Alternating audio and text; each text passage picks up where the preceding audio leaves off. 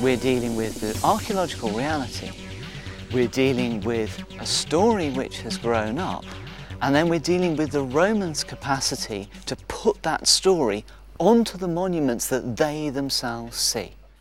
Fa parte mia, del mio DNA, fa parte della mia cultura, fa parte di Roma.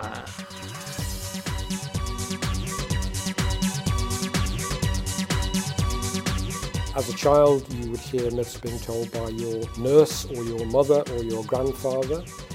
Greek myths were something which people experienced from the cradle to the grave.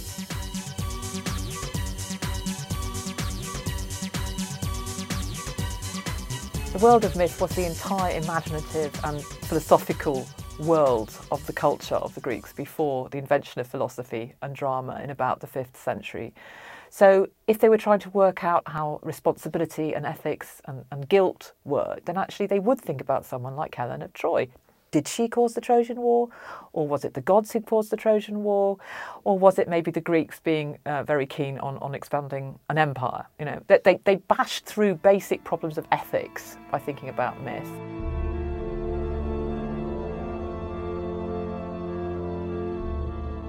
When Augustus comes to power, his use of myth, his use of his genealogy, his use of these foundational myths of Rome isn't something that comes from nowhere. It's critically important to understand what Augustus does as part of the power play of the late Republic, which involves critically using the foundational stories.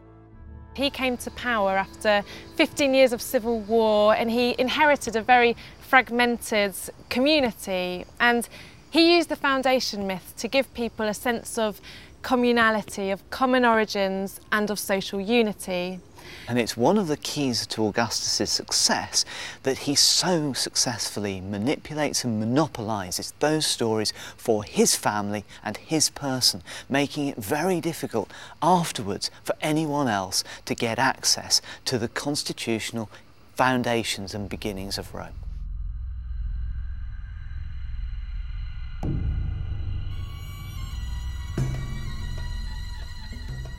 Travelling groups of actors took these plays across the entire world and everybody absolutely loved it. The Greek world was theatre crazy. The number of people going to see the plays might have been 10 to 14,000. I mean, in terms of the audience, it's probably more like a sort of football match or a pop concert than it would have been what we understand as a play. I understand the horror of what I am to do. But anger, the spring of all life's horror, masters my resolve. We're dealing with explorations, we're dealing with thought experiments, testing to destruction. Those are the kinds of things which tragedies are about.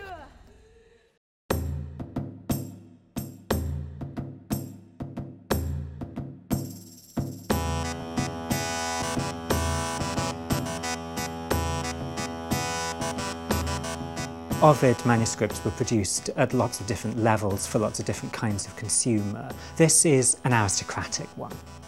You definitely get the sense as you look through um, medieval or Renaissance illuminations that the artists are, are taking these myths from the text and they're making them their own and they're making them relevant to a contemporary audience.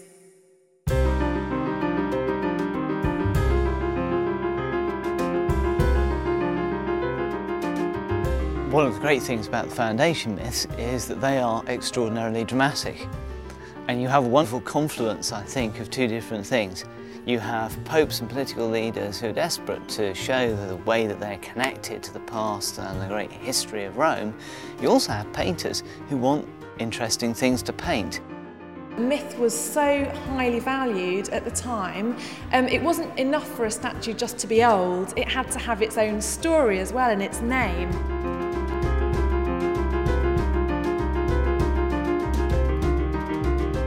We're talking about the myth of Pygmalion, which Ovid tells in Book 10 of his epic poem, The Metamorphoses. This myth has been taken up through the centuries, actually, in literature and art and in cinema. There's always an issue about slavery and ownership, and robots most often are constructed to do the jobs that other people don't want to do.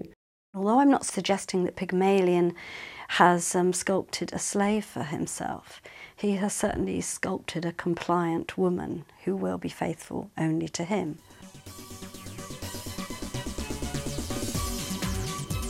Io credo che la mitologia esista ancora, non la dobbiamo perdere, altrimenti rischiamo di perdere la nostra identità.